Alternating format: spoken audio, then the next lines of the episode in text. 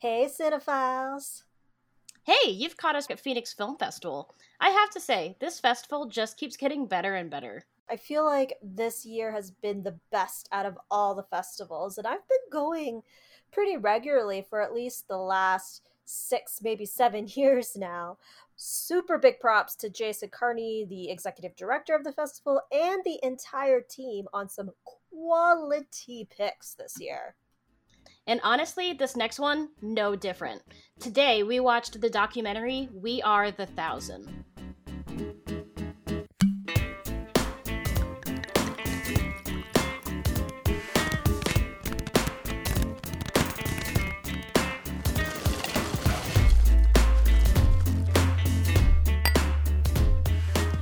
Super easy premise on this one, but it's backed with a lot of heart. It is a documentary. It's about a group of friends who live in the small town of Cesena, Italy, and they want to try and get their favorite band, the Foo Fighters, to play in their town. In order to make this happen, they actually put a call out online uh, asking for a thousand musicians. This includes drummers, uh, guitarists, bassists, vocalists, uh, to come and play a Foo Fighters song, record it, and put it up in YouTube in the hopes that the Foo Fighters will see it. Now, the only problem is this has never been done before, as far as we know. And getting 200 something drummers, 200 something guitarists, 200 bassists, 200 singers to do all of that in unison, uh, a lot harder than they imagined. The documentary allows us to follow from idea to ultimate success and the growth to what it is now. Giuro di suonare solo le note che servono, non una di più. You know, Italy is a country where dreams cannot easily come true, but it's a land of passion and creativity. Fabio arriva da me una mattina in un bar e mi dice voglio convincere i Foo Fighters a venire a suonare a Cesena. Ok Fabio, molto bene, come lo facciamo? Per me non era possibile che in mille potessero suonare insieme per bene. Stare insieme a così tante persone per un unico obiettivo è stato incredibile. Si può fare, si può fare!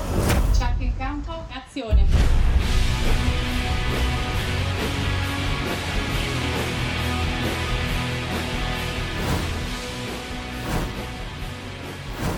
15 milioni di click in tre giorni. Well done, fantastic job. I loved watching it. Questo video? Ma che bellissimo. Well, now we have to come. So, I know that you are a big fan of the Foo Fighters, and I am definitely a fan as well. Probably not as much as some people, but I enjoy their music a lot.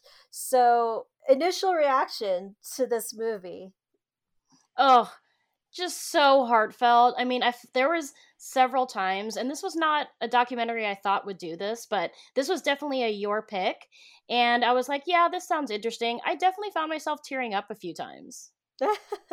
yeah, I just liked the idea of like getting a thousand musicians to play together. I also had no idea how amazing it would be.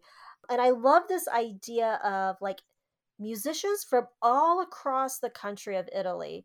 They had an audition uh, that was submitted, and then they invited the ones, you know, who passed on down.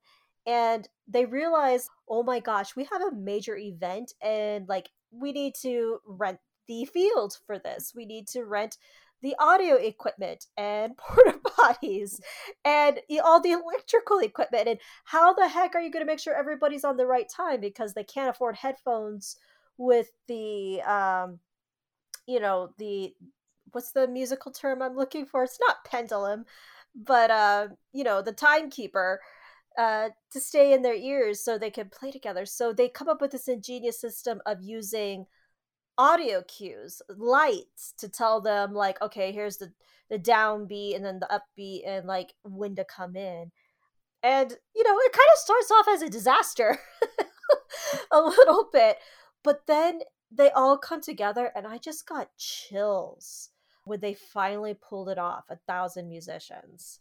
And it's just that idea, you know, in this world that we are now where there's so much that divides us when you can look at this kind of film and it sounds so dorky, but to look at how one idea can truly change the world and get people connected in a way that you didn't think was possible. I mean, we're not really different when it comes down to it. Music connects us, whether you're a Harvard professor or, you know, you don't have a job. I mean, it lit- like it literally doesn't matter. Like music connects all of us and it was so beautiful to see in this film. And I love how it was also like age inclusive. You had young elementary school students with their dads or even like their moms playing all the way up to like grandfathers, you know, the old school rockers and everybody in between, all different kinds of walks of life from blue collar to white collar professionals. And it was just really cool to see that. And of course, the question is did the Foo Fighters come? They saw it, and yes, they did come. And the organizers got to meet them both prior to them coming to Italy. They actually got to fly out to the US because they were invited to a Foo Fighters concert out there, uh, you know, and met Dave Grohl and the rest of the t- band. And then, you know, they helped set it up for their town, and people from all across the country came for that what I love about this idea is that, you know, it's just a, a single idea, kind of a crazy idea, but in a way, like simple idea, uh, putting aside all the technical aspects of it. But it became like this global phenomenon. And now they like have been doing this every year. Like they'll, they'll actually, you know, play a whole set of songs, not just one, and like put on a concert in Italy. And like, I really want to go. I want to see this live, you know, a thousand musicians playing all kinds of rock music. It's just amazing. And just to give you an idea, they've added violinists, they've added bagpipes. I mean, like, it just seems to grow every year and it's so heartfelt. But when we look at the the documentary itself, I think that was also beautifully done. It was really paced well. Um, it it really had that story from beginning to finish, and I think the flow was really well done. Yeah, and they got a wide range of interviews from the people who put it on to people who performed in it and like came back and performed in the future concerts as well. And you know i think uh, you know it was smart. They got a lot of behind the scenes footage as they were doing this that they were able to insert into the documentary itself. So really just a lot of fun and I saw that this uh, film will be heading to several uh, film festivals in Italy. So if you happen to be uh, in town in Italia somewhere, uh, you could go check this out. Hopefully, uh, they'll make it available also online. But you can see the original video that they sent out on YouTube to the Foo Fighters and watch it in its entirety. But um, seeing the documentary first and then going back online to watch it, just so super cool. Yeah, so, what what how many shots are you taking for this film? You know, this was such a great documentary and I it was a little bit hard for me to to judge because I'm like I'm really like personally in love with it, but I'm giving it a four and a half shots because I I want to save that five shots for something really special. so uh, four and a half shots. that's crazy. Me too. Uh, as far as documentaries are concerned, beautifully crafted. Variety of voices, really well paced. Four out of five, very strong.